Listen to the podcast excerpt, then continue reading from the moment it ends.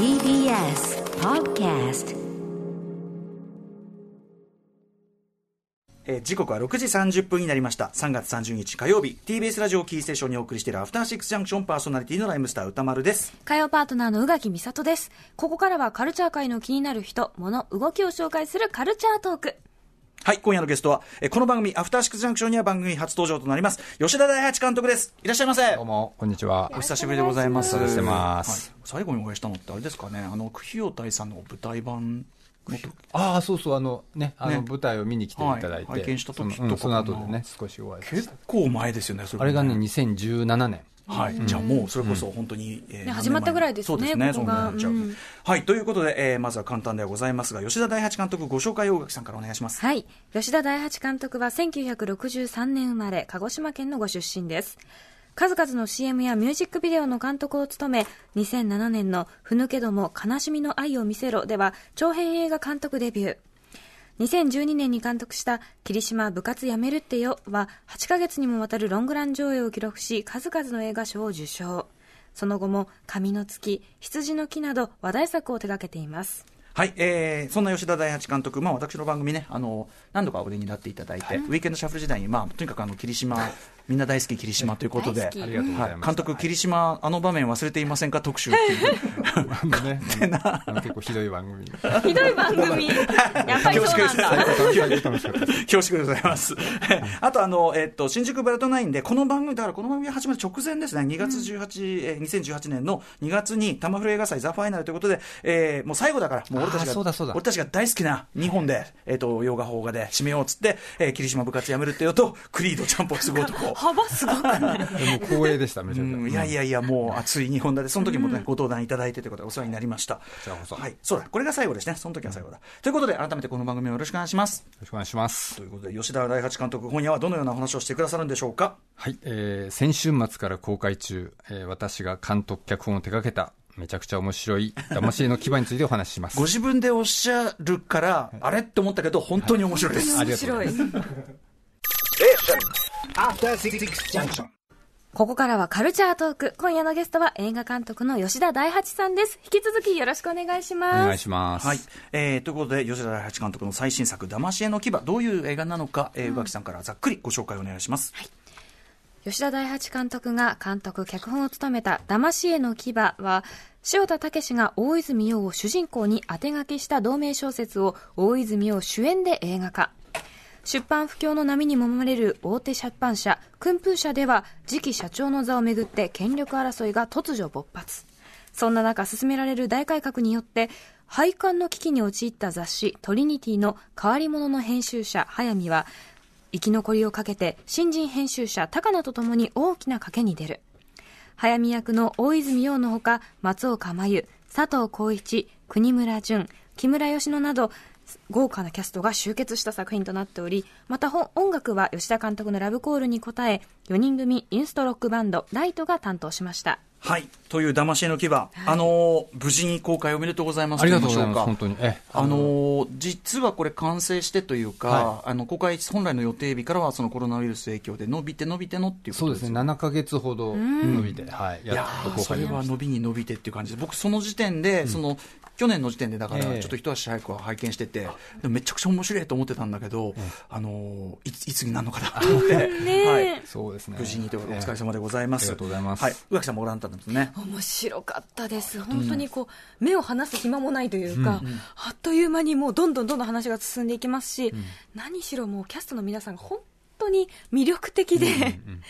もう目を奪われ奪われ続けましたね。宇垣さんはほらめちゃくちゃ本読むし、本好きで、はいっていうところで例えばその松岡茉優さん演じられる、ねあの主人公というか。かった。あの、ね、原稿にバシャってコーヒーがかかっちゃってあーごめんごめんっていう感じとか、絶対私も言うし本好きは絶対言うって、あのセリフの感じのリアリティ。これは松岡さんのアブアアドリブなんですってね。お好きなうんですね、ん。ごめんなさいっていうのはね。ね、あの原稿に、要するに誰もいないのに、原稿に向かってごめんなさいっていう感じ、あとその前の原稿に、これもう本当にオープニングもですけど、はいはいあのもう吉田さんのね、あのいつも以上にキレッキレのこうまあ編集というか、こう畳みかけるような編集中で、彼女が原稿をこう見ているときに、こう目の眼球の動かし方がすでに、あそのものすごいまず構成の、構成をしている、原稿を構成している目線であり、あと、その本に向かうその情熱感みたいな、それが目一発で、松岡さん、ね、そう。要するにあ本がめちゃめちゃ好きででそのなおかつこれのプロなんだっていうのが、目でもう分かるっていう。なるほどな、またほら、吉田、いや、で目の動きまで僕演出できないですから、ね、まあ、だからやっぱ松岡さんがそこはね。松岡さんとね、あの、霧島部活やめてるから、もう久々のあれじゃないですか。やっぱりその、あの時の松岡さん、まあ大きくその成長されたと思うんですけど、その監督的にこう変わったなっていうところは？変わったって、まあ、さらにだから、精度が上がってパワーアップしたっていう感じでしたね。だから、なんだろう。なんか僕は自分が演出うまくなったんじゃないかって錯覚するぐらい。いやそれも もちろんそうでしょうけど。打てば響くっていうじゃないですか、だからもう打てば響くというか本当にその打ってこう何倍でも返ってくるし、まあ、こっちが多少乱暴にこう投げたボールでも必ず受け止めて返してくるっていう意味では、やっぱりその役柄とか話に対するその彼女なりの解釈とか理解度の精度がどの役もそうですけど、なんか毎回すごいなっていう感じがします、そうです。もうそこに関してはだからもう僕はもう彼女に逆に追いつかなきゃいけないっていうもちろん脚本で書いて渡してるんだけど、やっぱそこの彼女の掘り下げ方っていうのは割と深いですよねいつもね、今回はまあその、もうすごいざっくりしたあれですけど、うん、吉田さん、まあ、今、どの作品も大ファンですし、どれもめちゃくちゃ毎回面白いの作るなと思うんだけど、なんていうかな、エンターテインメント度っていうか、こう分かりやすいカタルシスとか、こうおーって思う感じとかっていう意味では、派手度っていうのかな、お話的な派手度では結構突出してる感じしますよね。もうね、最近、あのここのとこ、歌丸さんにはね、あの変な映画ってこれ、褒めてるんですよ。もちろん褒め言葉として受け取ってますけど。だって美しい星とかって変な映画とか説明しようがないでしょ。変な映画って、まあでも変な映画って嬉しいんですよ。だけど、なんかそれに3本続けて甘んじていいのかなっていうのがあったんで、やっぱりあの面白いって言われるとね、うん、あこんなに嬉しいんだってことをあの今度の映画はすごく実感してます、はい、あのいつももちろんそのテンポ感とかすごく吉田さん編集テンポすごくいいですけど、はい、今回特に早いですよねなんかね。そうですね。あれよあれよ、うん、うん、多分脚本のページ数からその実際の尺で圧縮した度合いでは一番だったかもしれない、うん、これあの脚本が楠野一郎さん、はいはいはい、えっ、ー、とまあ、まずその前に原作があるわけですよね、ね、僕その映画を先に見てで原作を後から読んでみたんですよ、そしたらめちゃくちゃ違うじゃんってこう結構びっくりしたんですよ。はいはい、あの、ちょっと映画用にこう置き換えたとかじゃなくて、むしろ視点を180度変えてるぐらいの置き方を。確かに、そうかもしれないですね。これ、この大胆な改変は。これ、まあ、いつの間にかなっちゃったっていう感じなんですけど、うんうん、あの、結果的に言うとね。はい、だけど、まあ、あの、もともと小説が大泉洋さんを当て書きした小説だからで、当て書きっていうのは、うん、まあ、まあ、ある意味演出じゃないですか。うんうん、だから、まあ、その小説家の塩田さんが演出なさったものを僕がそのままなぞるわけにはいかないので、うんうんうん、だから、まあ、映画は映画であの、まあ、別の大泉洋あの僕から大泉洋に向けてこう当て書きしたいっていうのがまずあって、ええ、でだから多分僕の見た見たかった大泉さんがそういう、うんうん、ああいう形になったっていう感じですかね。映画の方がよりやっぱりその得体が知れないっていうか、うん、あの小説の方がねその、えー、と早見というその泉さんが演じられてる側の視点があるからまだこう心情が書かれてるけど、うん、映画はどっちかというとむしろその悪役的ですらある主役っていうか、ちょっとまあそうですね。あの目的のためなら手段を、まあ、選ばない的な、あのダークヒーローって言ったらあれかもしれないですけど。まあ、そういう感じに結果なってますかね、うん、あとその大泉洋さんという人の特性っていうか、うんうん、まさに騙し絵の牙なんだけど、それって、うんうん、要するにその見る角度によって、こっちが受け取るものが全然違うっていうか、すごく人がいい人、うん、コミュ力高くてなんとかって人にも見えるけど、うん、なんか怖いんだけどとか、そう、やっぱ人を笑わす人って怖いじゃないですかね。まあ、はいはい。やっぱりこう、周りを全部見てるから、うんうん、だからそういう、だから僕はなんとなく感じてた大泉さん像が、ちょっと反映されてるんだと思いますね、この楠野さんと初めて脚本でこう一緒に加えて、あの割と人に脚本、まあ、共同というか、あれですけど、珍しくないですか、だって吉田さんの作品だと。あでもね、人と書くこと結構ありますよ、あの完全に最初から最後まで一人で書く方が逆に少ないぐらい。これ、楠野さんという人選ははい。あのまあ、もともとはプロデューサーの紹介なんですけど、もともと楠野さん、霧島のことがすごいお好きで、うん、なんか霧島のイベントの時になんか本当に話しかけて来られたりしたことがあったんで、あなんか縁縁かなと思って。うん、うん。これ、その要するに第三者的なのを入れた方がいいって思ったのは、どうの部分なんですか？うん、っていうか、やっぱり知らない業界の話だし、霧島の時もね、その若者言葉、はいはいはい、そう。あれだからっておっしゃってましたもんね。だからやっぱり絶対この、まあ、やっぱり登場人物も多いし、まあ、結構入り組んだ話になるだろうなと思ったから、うん絶対複数の視点ではい。こう話を作っていた方が面白くなるだろうなっていうのはありましたね。うんうん。この言ってみれば業界裏幕内幕ものといううんかでもあるわけじゃないですはいか、その出版業界もしくはその出版の未来についての話でもあったりなんかして、そういうところっていうのはテーマとして興味もあったなんですか？興味そうですね。やっぱり、じまあ、本も好きだったし、なんか、えまあ、本屋が、ね、自分の身の回りからどんどんどんどん好きな本屋からなくなっていくみたいな。状況ってよくみ皆さんあるじゃないですか、はい。はいだから関心はあったんだと思うんですけど、うんうん。やっぱ今回改めていろいろこうなんかまあ実際にいろんな出版社に行ってあの、見学したりうん。編集者にとか話聞いたり、うん。あとはまあ本もいろいろ読んで、え。あなんかこれって出版の話なんだけど出版の話だけじゃないなというか、はい。なんかねすごくどんどんどんどんこうなんかちょっとあなんていうかな、あのーいろんな方向に想像が膨らむというかそれこそ映画っていう。映画もそうですね。要するにその古くからあって。配信になっちゃってみたいな。とかね、そのなんかこう、なんていうの、とかくこう、すごく安易なワードで言うと、とかく社用と言われかねない、うんうん。こう古くからあるジャンルみたいなね。だから出版ってずっとこう、まあ、デジタル化の最前線にはい。いたわけじゃないですか、本当、アマゾンがネット書店って言われてた頃から、はいはい。まあ、割と標最初の標的って言ったらちょっと言い方あれですけど、だからそういう意味で、まあ、今はね、もうと特にこの1年ぐらいは加速して、うん。もう割生活のあらゆるところでそういううところにみんな直面してるから、はい。そういう意味ではよりね、うん。あのそのなんかこうアマゾン的状況が加速してるから、はい。なんか逆にこの1年間のあれがむしろこうプラスに働いてると言っちゃ生々しくなっうちゃってるというか、うんうん。だから生々し生々しくこう、うん。まあ、より切実なものとして見てもらえるんじゃないかなと思いますね。そのだからその今回はその出版とか本とかっていうのを巡る話ですけど、僕だからやっぱりその映画に置き換えてもいいしラジオ業界に置き換えてもいいですけど、うん。僕やっぱそのあやっぱり吉田さんらしいテーマなのかもと、うん。要するに僕吉田さんの作品見てて特にこういつもグッとくるのはその人生とかって実利とか、うん。じなんていうの得するからとかそういうだけのチョイスで成り立ってるものなの？みたいな、うん夢見たりとか、それ非合理であっても、うん。それないとどうなのとか、たとえ旗から見ても変だったり、うん。おかしかったり、破滅的だってあっても、なんかそれをいつも共通して感じてるんで、すごいそのその問いかけ、実利を取るならこうだけど、うん。え、でもそれだけなの？みたいな、うん。この対話の話でもあるというところが、すごい吉田さん、やっぱりらしい作品になってるかなって思いやっぱりそそこにどうしても最後はい、うん。あの行き着いちゃうんですよね、はい。やっぱり非合理っていうか、まあ、やっぱり効率が悪かったり、はい。あんまり合理的じゃないものっていうのが、うん。まあ、より人間らしいっていうふうに、うんうんやっぱりでも映画ってやっぱり人間の見るものだから、はい。なんかねそこにどうしても最後はなんかたどり着いちゃいますね。うん。うん。同時にその文学界が舞台であることで、うん。僕とかが見てもやっぱその文学界特有の、うんこうその例えば作家が、作る人がここまで特権化されてるうん。ジャンルって、先生先生っていう。ミュージシャンも偉そうだけど大概偉そうだけどでも作家ほどじゃないっていうか、うん。この特殊さっていうかこうだからすごい古い体質と、ん。新しい波とのこう、本当に火山両方ある極端さっていうかね。本当におっしゃる通りですね、うん。やっぱりそこが面白いところじゃないですか、うん。そのギャップが一番面白いから、うん。あのね、国村さんにやって国いただいて村さんたまんない面白かった。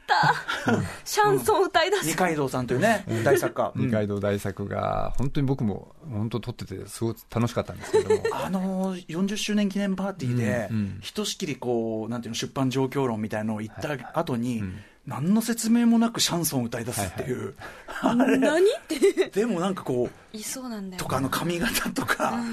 なんすかね、あのロマンスグレー、ロン毛気味、はい絶対いるんだよな、多分。そうです。知らんけど五木ひろゆきイズムというか、うん。ね、言っちゃいましたけど、はいはい言ってしまったけど、でもなんかその、なんていうか、すごく奇妙さとか、そこもやっぱり、映画としてその吉田さんはちょっとこう誇張して書かれてるじゃないですか、はい。そこはやっぱ描きがいあるなって感じですか？あ入れましたね、やっぱり、やっぱりそこが一番あの面白いとこっていうか、うんうん。まあ、人間的だし、ははい。い。やっぱりああいでもあのああいう部分って、だから誰の心の中にも二階堂がいるというか、うんやっぱり小説書くんだったら、やっぱりね、あのちやほやされたいし、うんうんなんかあの、ね、あの高いところでお酒飲ませてほしいっていうのは、あの全然合理的でもないしけど、うんうん。でもなんかそういう気持ちが、ないことにしないことにしちゃやっぱりちょっとやっぱりなんだろうな、面白くないんじゃないかなっていうのはどっかありますよね。原動力の一つですよね。ね。あとね、まあまあ、そのどのキャスティングも群像劇でもあるからキャスティング最高で、うん。僕個人的にうなったのはあの我が家の坪倉さん。これが見事っすね、うん。あの編集部の中の、んまあ必ずいますよね。一、はいはい。人ちょっと不満分子っていうか、うん。なんかね、こう坪倉さん、僕、一回あの、とある番組でご一緒したことがあって、ええ。もちろんすごく感じがいい、ええ。あの素敵な方だったんだけど、ええ。その何かこうこうい、いわゆるツッコミとしてうん。言い返す時の、うん。なんかこう、鋭さが、あの笑いの域を超えているはい瞬間を感じてね、わかりますわかります。ちょっと怖いんだけど、怒ってんのかなみたいな、そう多分なんかテレビ見ててそういうちょっとなんかすごすごいそういう剣っていうか、うんうんうん。なんか穏やかじゃないところを、